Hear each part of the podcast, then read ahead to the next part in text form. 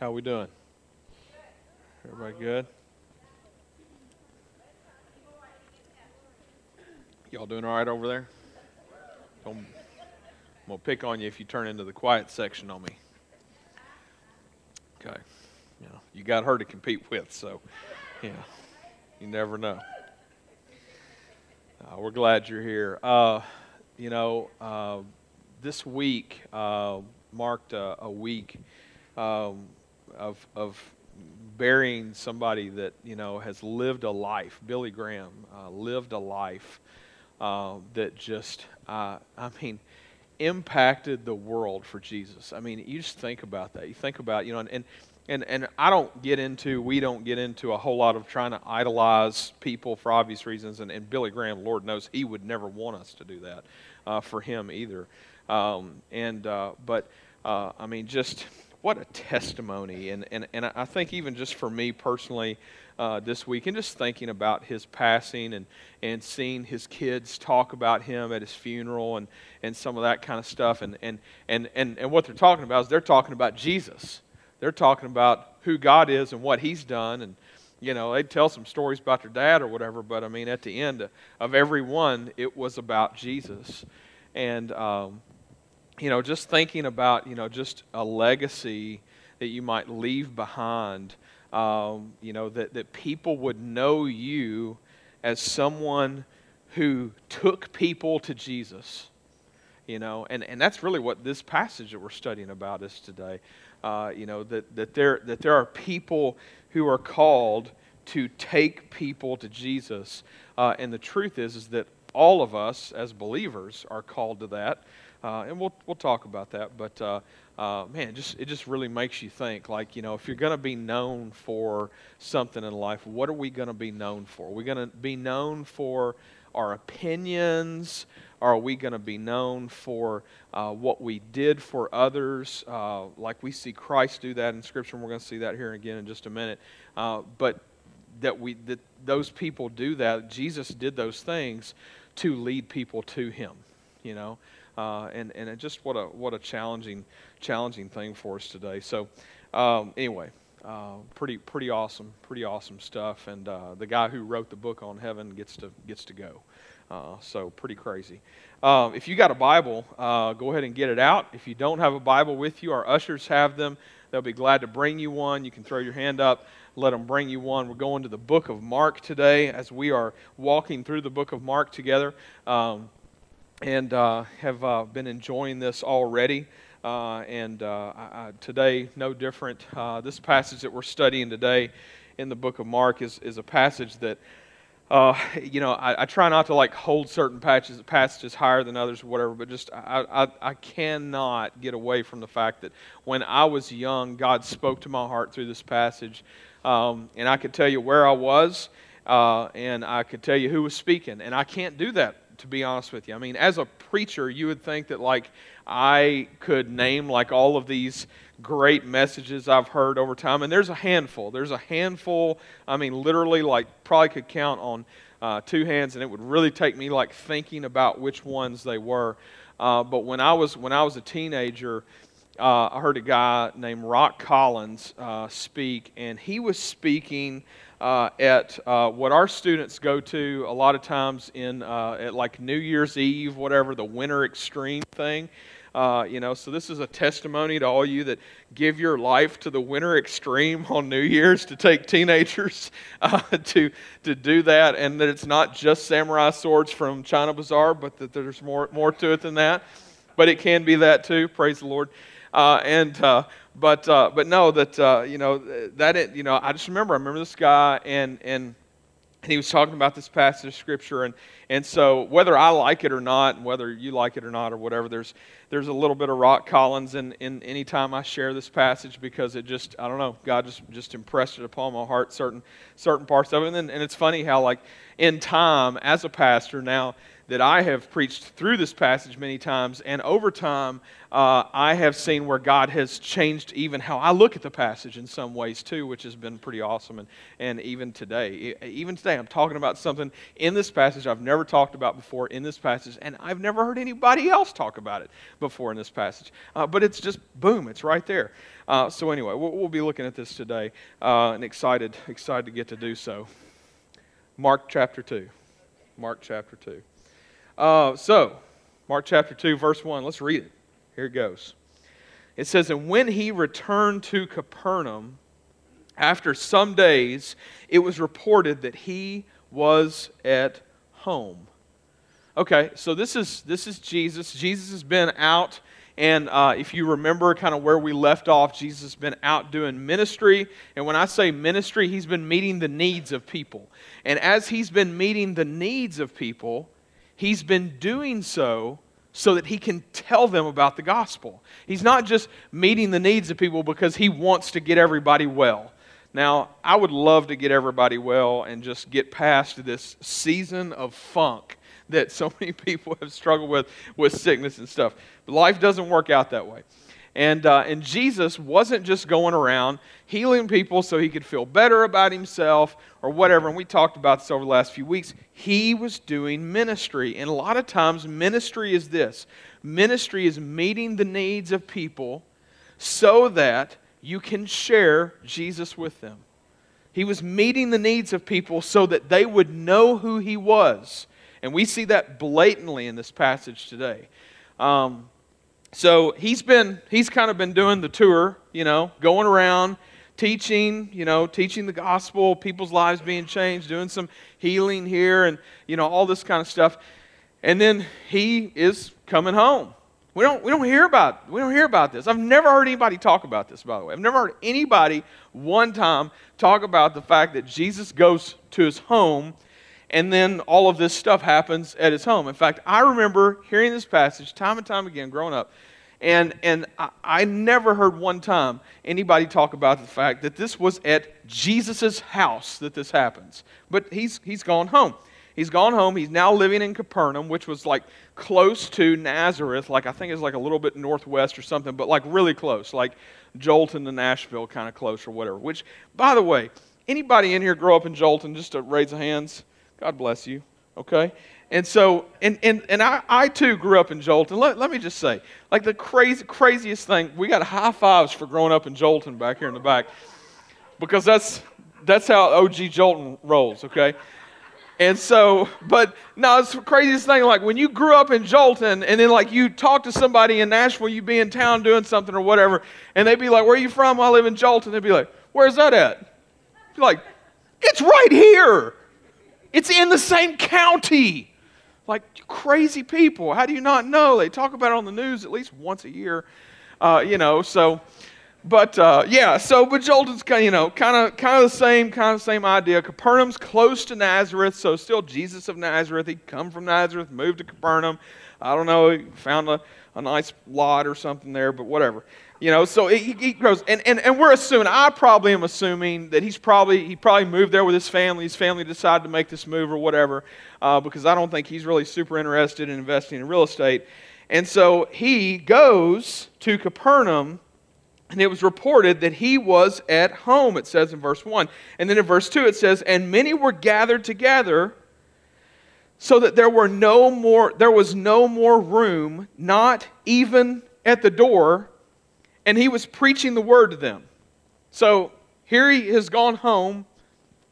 I'm assuming maybe to rest, maybe he wasn't. He's gone home. And here are the people. The people are following him. I mean, people are finding out. People are hearing about it. And, and you can just imagine, like, imagine the rumors that are just like going crazy because of people that have been healed, of diseases that you can't be healed from, and just all kinds of craziness, okay? And then here's Jesus, and, and these people are they're finding him. They're like, where's where's where, where's he going? I already went home. Where's he live at? We're going there right now. And so like all these people are flocking now to his house, okay? His house where some crazy stuff is about to go down. And so he's teaching them. They've come, and so he's teaching. And it goes on and it says in verse 3 And they came bringing to him a paralytic carried by four men. And they could not get him, get near him because of the crowd, they removed the roof above him, and when they had made an opening, they let down the bed on, the par- on which the paralytic lay. Okay, so we've got big crowd at Jesus' house. House party at Jesus' house. Remember that movie, House Party with Kid and Play? I love the scene where he's dancing with the vacuum cleaner. I always wanted to try it. I could never do it, though. I'd trip and fall. It's pop reference day here at 24, by the way. We're, we're nowhere even near the end. I can just tell you, like, first service was ridiculous.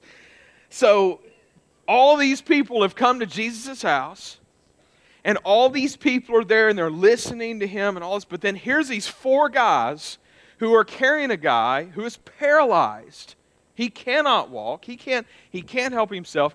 And these four guys are carrying him. Now, in the first service, I picked on Troy. We'll pick Steve since he's laughing a lot today.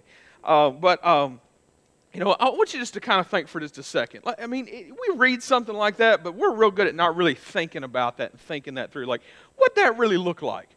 What did it really look like for four men to carry another grown man to see Jesus? So let's just say we've got Steve here, and, and he can't walk, and we're going to try to take him to Jesus. Now, let me just remind us we couldn't call an Uber, okay? There, there, there was none of that, okay? And it says they carried him. They carried this man who needed to get to Jesus. And, they, and, and so four men, and I, I really, I really, I stayed up last night really thinking about like what would it look like if like I could just get like four volunteers and one person to volunteer to be carried, and like see four of our grown men right here in this room this morning try to carry Steve across the room, you know? And I mean, you just think about that. I mean, just think like how ridiculously not so easy would that be? Okay? And, and let's grant it. You know, they probably got a cot or something going on. I don't know. Made some stuff out of something and to help them. But I mean, still, we're, we're not talking about carrying the man across the room. We're talking about carrying him to Jesus' house. And I'm going to guess the guy probably didn't live right across the street either. Let's say they carried him across town. Let's say they carried, from, carried him from another town. We don't really know. We just know that they were willing to carry him.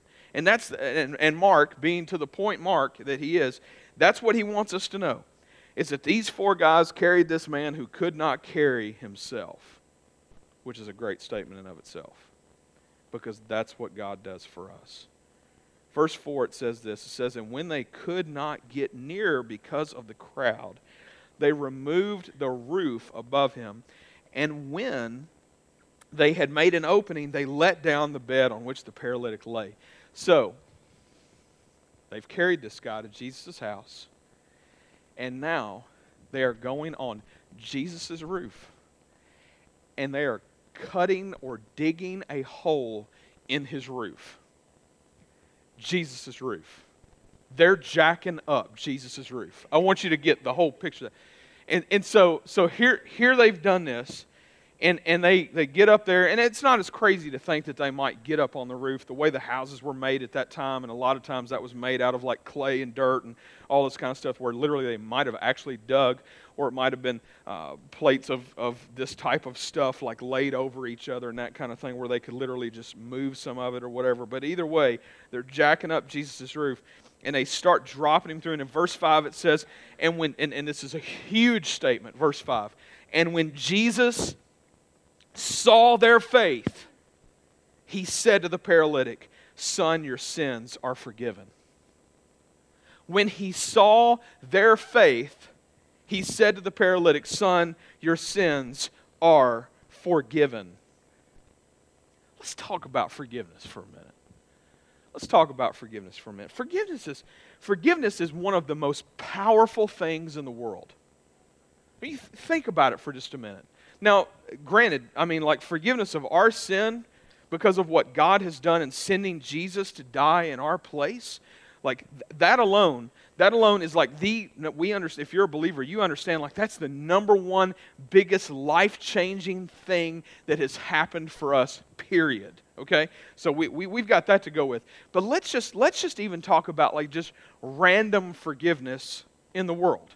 You know, so for us to forgive somebody else, what's that even look like? I mean, our forgiveness, if we really forgive somebody, the reason that we're usually forgiving them is because of the forgiveness in which we have received first. So, really, the forgiveness that we offer is only the forgiveness that we have received. I say only, like it's not a big deal, but you know what I'm saying. I mean, like we get it because we've been given it. And truth is, we still struggle to give it because we're sinners. But when we do, it has an impact on people's lives. It has a power to it. And, and why is that? It, it, generally because it's not deserved. You know, I mean, uh, if we were going to go at this from the human standpoint, the sinner standpoint, and we said somebody did us wrong, well, then we're like, kick them to the curb, we're done with that. But when we take this from the gospel standpoint, we have an understanding that forgiveness is something that we're called to, and, and we've also received it. And so we're called to give it. And when we give that forgiveness, that person feels like, oh my gosh, I can't believe you're doing this for me. It's, it's, it's, it's one of the best gifts that we can ever get. It has power behind it. The reason it has power behind it is because we're mimicking something and we're giving something that we only have because of the work of Jesus. And so the work of God through His love flows through us and impacts that other person's life. We've also maybe been on the receiving end of forgiveness, uh, maybe from somebody else or whatever at some point in time, you know, where we did them wrong. And then at some point they looked at us and said, you know, um, I want, uh, you know, I want to forgive you. Or maybe you, maybe you went to them and said, would you forgive me? Those are hard words. Those are hard conversations to have. But man, they are so worth it.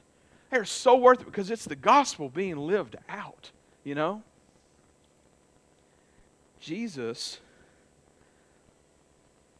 verse 5, when Jesus saw their faith, when Jesus saw their faith, he said to the paralytic, Son, your sins are forgiven. When he saw their faith, it doesn't say, I want you to pay attention to that. It doesn't say when Jesus saw the paralytic's faith, it doesn't say that, you know, they dropped this guy through the roof, you know, cut the hole, drop him down, put him right in front of Jesus because everybody's in the way. It does not say that because of the super amazing faith the paralytic had, that Jesus looked at him and said, You're my guy, your sins are forgiven. It says that he saw their faith. They came together. They believed and knew in their hearts that Jesus was who he said he was. They had heard. They had heard, maybe they had seen somebody that he had healed. Maybe they, you know, they've been they they knew. They knew. They knew that he could do it. They knew he was the one. And we know that because we see Jesus see their faith. Now, here's, here's, the, here's the crazy part about that is, is that how do you see faith, right?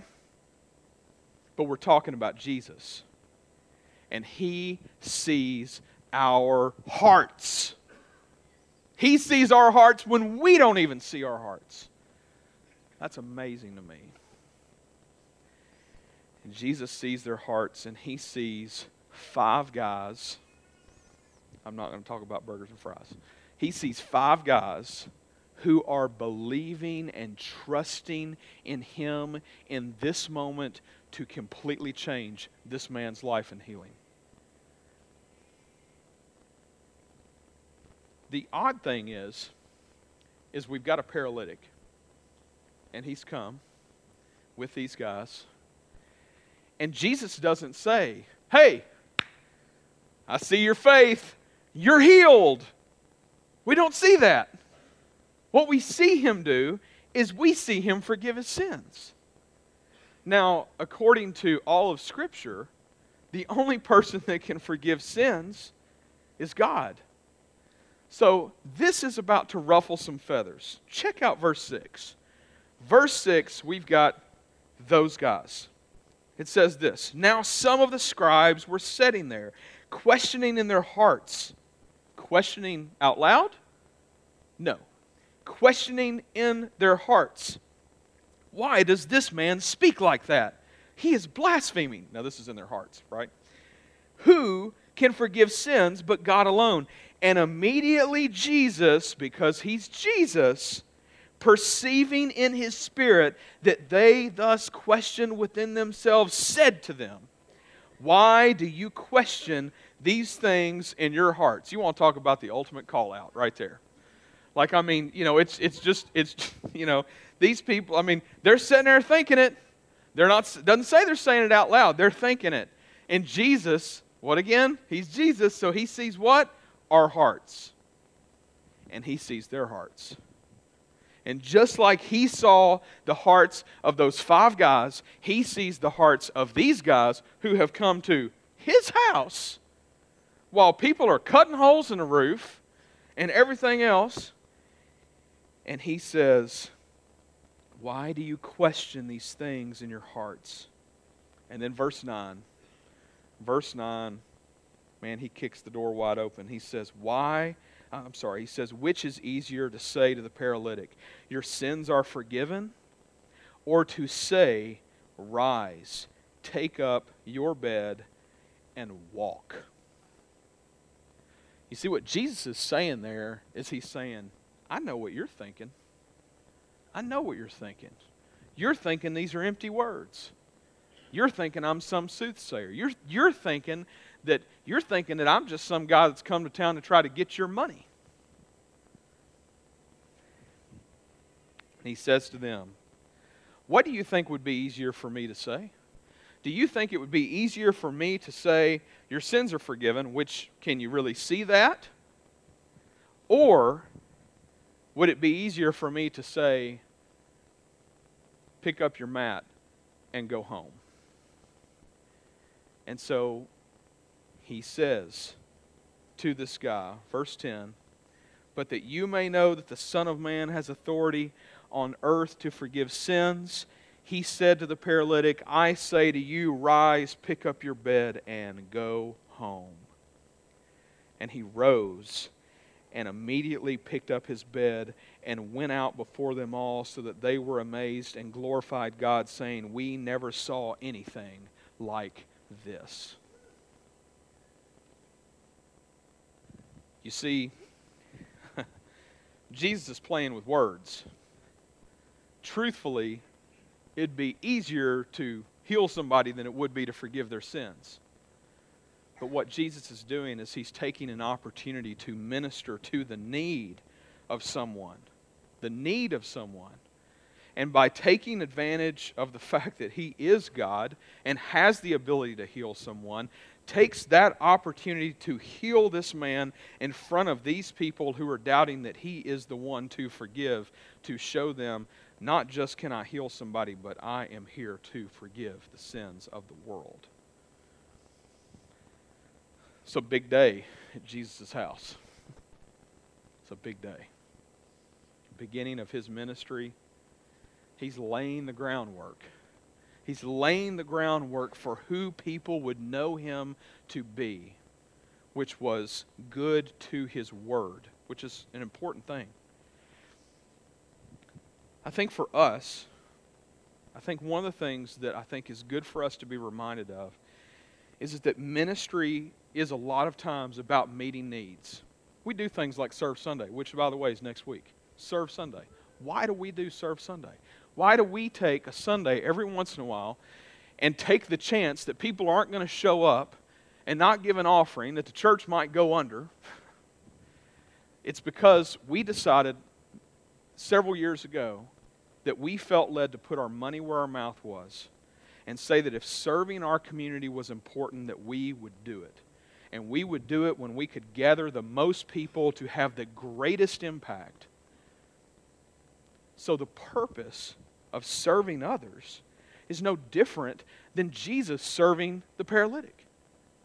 It's so that those people could see Christ working in us. And it's so that they might be susceptible to hearing the gospel.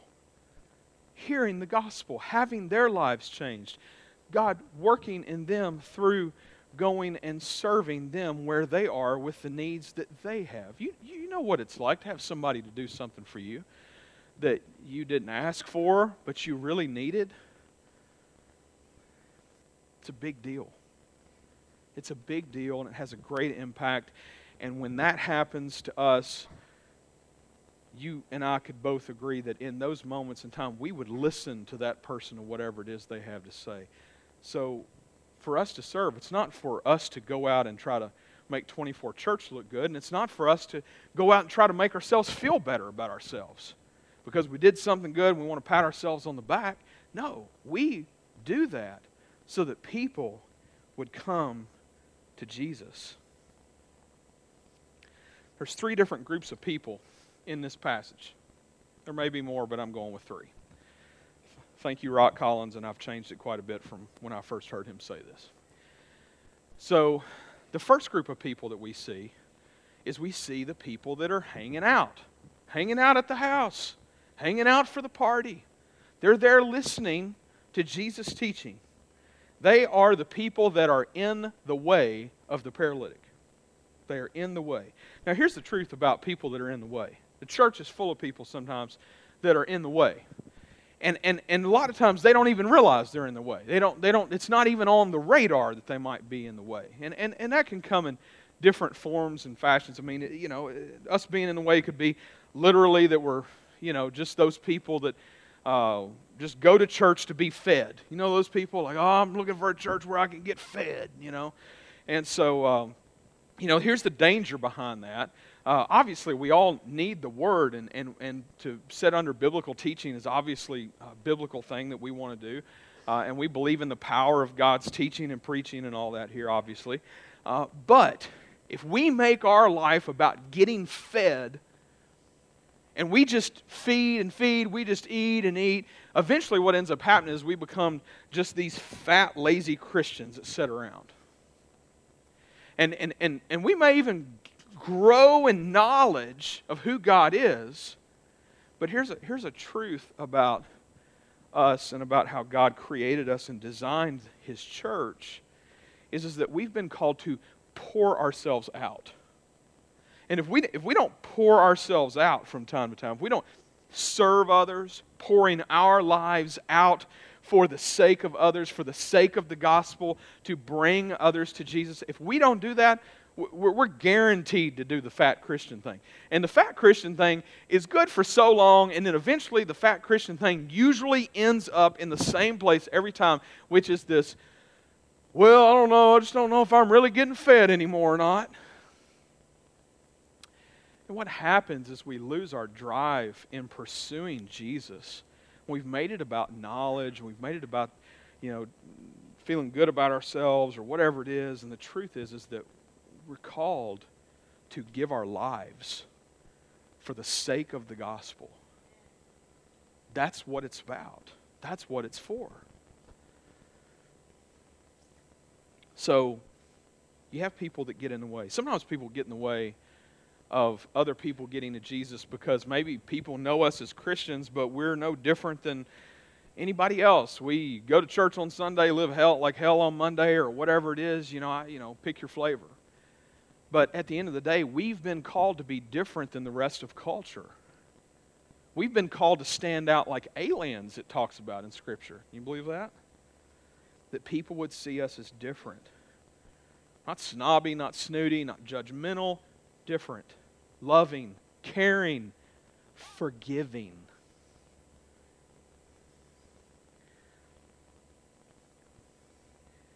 And it's hard for us sometimes because those of us in that are a part of a body of believers, sometimes we feel like, well, those people that are in the way, they're just they're just always there and they're in the way and we can't seem to get them to move, can't get them to do anything and all that kind of stuff. And the truth is is we've just got to hope that God will deal with their hearts. We can't we can't force them, we can't make them, we can encourage them, we can invite them to come with us. There's a little discipleship. Matthew 16, 18 says this. It says, and oddly enough, it's uh, him talking to Peter. He says, And I tell you, You are Peter, and on this rock I will build my church, and the gates of hell shall not prevail against it. The gates of hell shall not prevail against it. You see, God's got a plan for His church. He's got a plan for His church that He wants to use His church to take the gospel to the world. I'm going to say it again. Take the gospel to the world. So the first group of people we got is the people that are in the way. The second group of people are the people that we see called as the scribes. And I think verse 6 now some of the scribes were sitting there questioning in their hearts. Why does this man speak like that? He is blaspheming. Who can forgive sins but God alone? And then Jesus does the call out. The scribes. You know, these people usually show up as doubters. You know, they're doubters. They doubt everything. They, oh, oh, we can't do that. We don't have the money for that. Or, uh, you know, God, God will never, God will never do something like that here. Or God doesn't have any interest in using me in that way. Or uh, even God can't use that. Or they'll get real extreme, and hope the, I hope the red flags go off when, when we hear something like this. Uh, but they say things like, I don't care what the Bible says.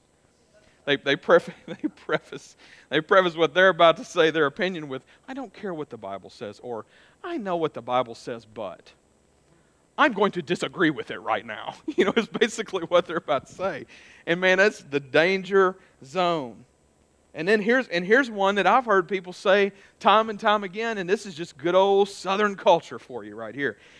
Things like this says, "That's just who I am. Ain't nothing going to change me.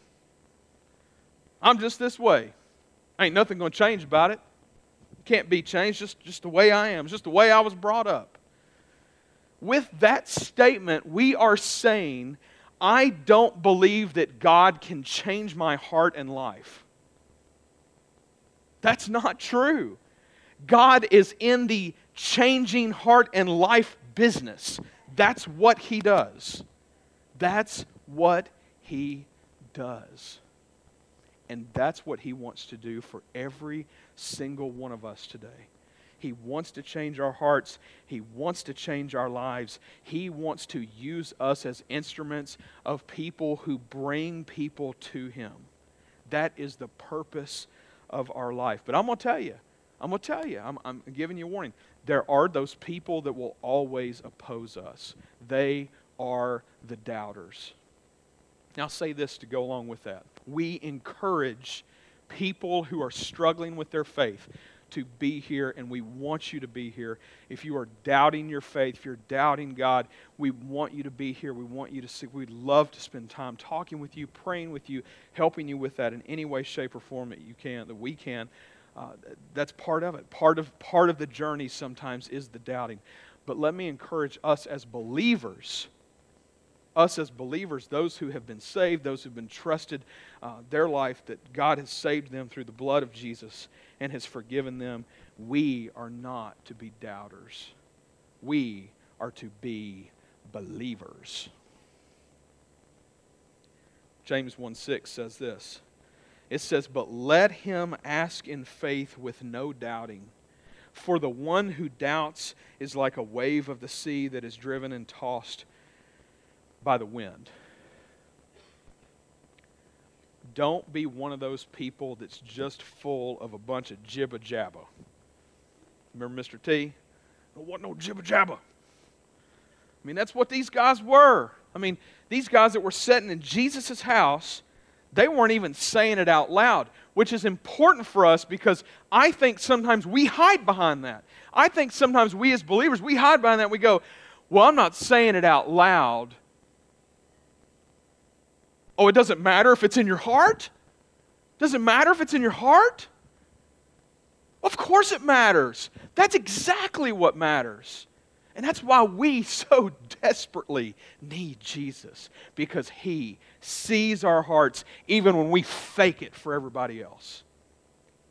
Thank God that He sees our hearts.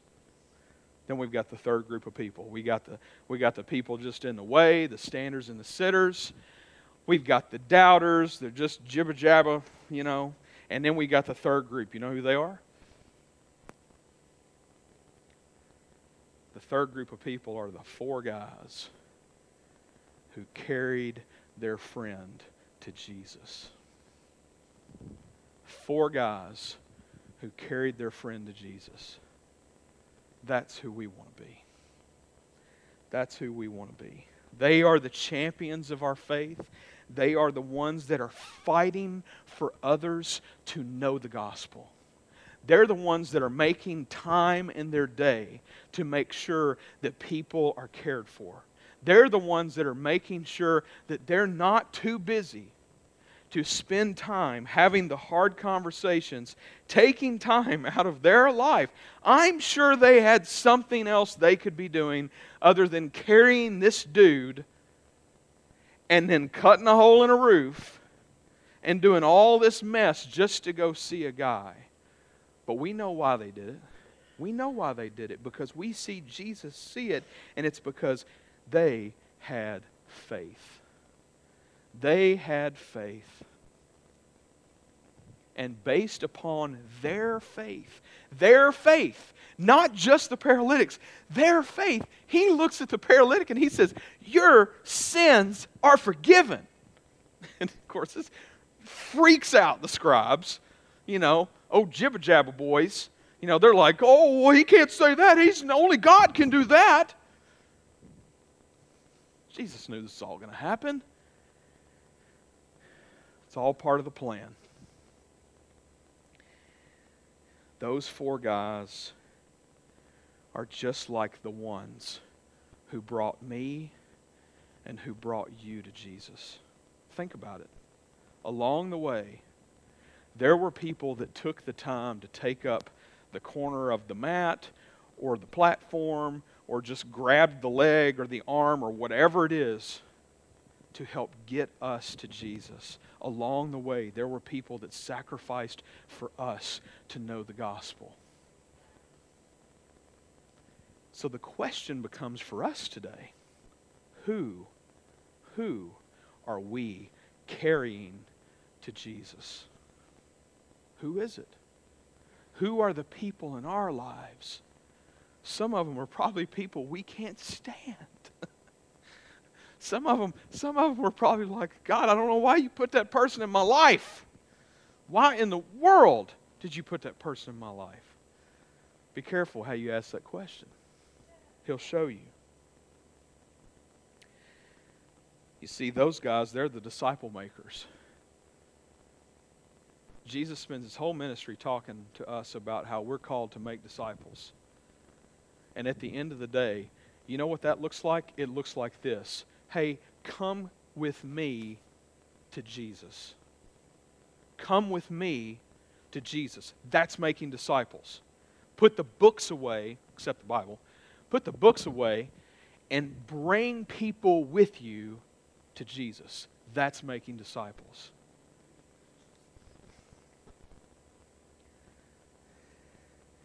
They are men who care about the souls of the people that God put in their lives. That's who they are. That's who we're called to be. Got this passage I want to share with you out of Jude. We'll talk about Jude enough, I don't think. Read through it here this week, and man, just incredible stuff. Like it's like blowing up like at about verse 3. We're going to go to verse 22. Let me read this. There's only one chapter in Jude, by the way. Jude 22 says this. It says, And have mercy on those who doubt, which is a great word for us since we were just talking about that one of the people here in the room are people that doubt. And that's a great thing for us to be reminded of that we need to be patient and we need to have mercy with those people who doubt what God does. And instead of feeling like we need to go defend God and all this, guess what? He can defend himself. Okay? We can love them and care for them and hopefully bring them along for the ride. Okay? And as God reveals himself and does things in people's lives, they'll see. They'll see. We don't, we don't have to have all the answers for them and have mercy on those who doubt. Verse 23 Save others by snatching them out of the fire. To others, show mercy with fear, hating even the garment stained by the flesh. Let's talk about this verse 23. Save others by snatching them out of the fire. You know, here's, here's what I think happens to us in life. We have, we have these moments, you know, of like crazy drama, you know, whatever happens. I've seen some of that even this week. Some, a lot of it's just silly. Um, but man, people get wound up. And in, in those moments, for a lot of us, we have been guilty in the past of, of saying, well, you know, that person over there, I mean, they're crazy. I, I can't do anything with them. I'm leaving them alone. I'm cutting them out of my life, you know? Or, you know, that person over there, they're, they're, they're, they're so deep into that sin, there's nothing anybody's going to do for them. Or they've got that addiction or whatever it is. You know, there, there's, no, there's no way. There's no way that I could, I could impact them. I could help them. I could do, I don't even know. I don't even know what I would do for them. This passage is a reminder for us. There's nowhere in Scripture that calls us to completely leave people behind. We have passages like this that say, save others by snatching them out of the fire.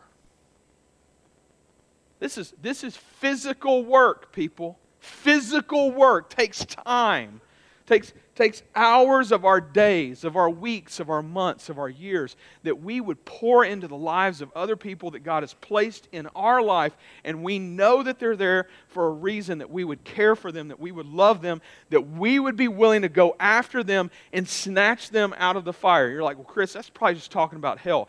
I think that's talking about both.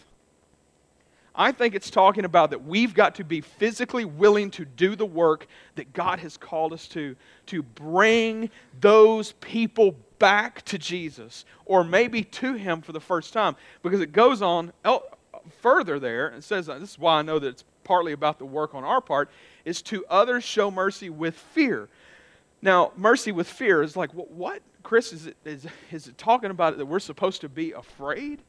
Of the situation. What's it talking about? Here, here it is. Hating even the garment stained by the flesh. Hating the garment stained by the flesh is talking about the sin of this world. So that we would go and show them mercy, but that we would do so with a healthy fear of understanding that the sin that that person might be in is something that might encapsulate us, and we need to be careful about it. I saw, you guys have probably seen this, I didn't bring this up in the first service. I saw this video about uh, Scott calls himself a pastor. You won't hear me say that very often, but I'll say it in this context. Some video about these, these folks who are into the swinging lifestyle to reach people for Jesus. That's what this is talking about. That's what this is talking about. We, we, we, don't, we don't fall into sin to reach them. We don't have to. We don't have to. Because here's the truth of it God's the one that's really going to save them and snatch them out of the fire. We are messengers of the gospel. We're just people that show up and care for them and love them and show them mercy with the healthy fear. That they would see that somebody cares, that they would see that God is real. God is calling us as His people to go and get the people and bring them to Him. That's a whole lot different than like, hey, let's let's have a church and do a let's do a great Sunday morning thing and let's just hope that the people come. No. That's why we do Serve Sunday. That's why we're called to live out Serve Sunday every day calling of our life is to pour our lives into the lives of others. That we would minister to their needs just like Jesus did. And through those acts of kindness, that they would receive and hear the gospel of Jesus, that they might be changed. He's the one that does the saving, He's the one that does the snatching. All we've got to do is be faithful with the following. Who are you carrying? Who are you carrying? Who am I carrying to see Jesus. We don't want to be one of those people that gets in the way. We don't want to be one of those people sitting in the way, standing in the way, and see a lot of people in the church that don't even realize that they're in the way sometimes. And so maybe today is just a moment where we just just get with the Lord and just say, God, am I in the way or am I helping people come to you? Show me, Lord, how I can be, uh, or or am I doubter? Am I a doubter right now? Am I am I struggling with my faith? Well, that's that's a whole other thing. And and let's work with that. Let's work on that. Let's talk about that. Let's pray about that. But for us as believers, we shouldn't be doubters. We should be believers. Let's trust in what God's word says.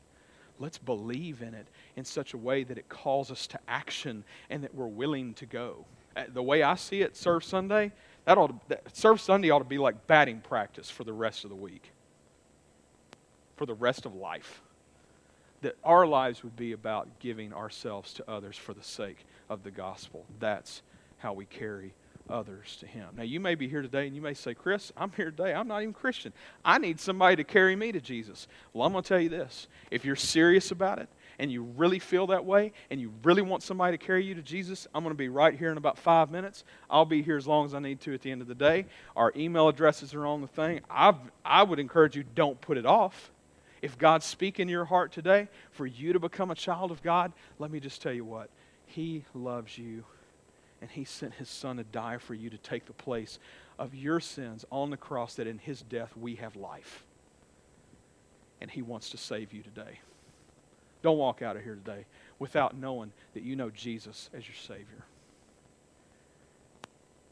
May we be a people, may we be a church who carry others to the Savior, the one and only, the Son of God. Let's pray together. God, thank you for your word. God, help us. Help us to see what it looks like to get out of the way and be people who are instruments being used by you to bring others to you for their sake, for their salvation. God, I pray for anybody that's listening that has never trusted in you, that's never believed in you. God, I pray that you would change their hearts today and you would save them. God, help us to see the power of your forgiveness and just how amazing it is. God, we don't deserve it, but you give it as a gift, and we can't earn it. We can only receive it. God, help us. Help us to be reminded of that as we give out forgiveness. God, help us to do that today. Help us to be faithful in that today. Lord, lead us in our lives. May it all be for your glory. We ask this in your name. Amen.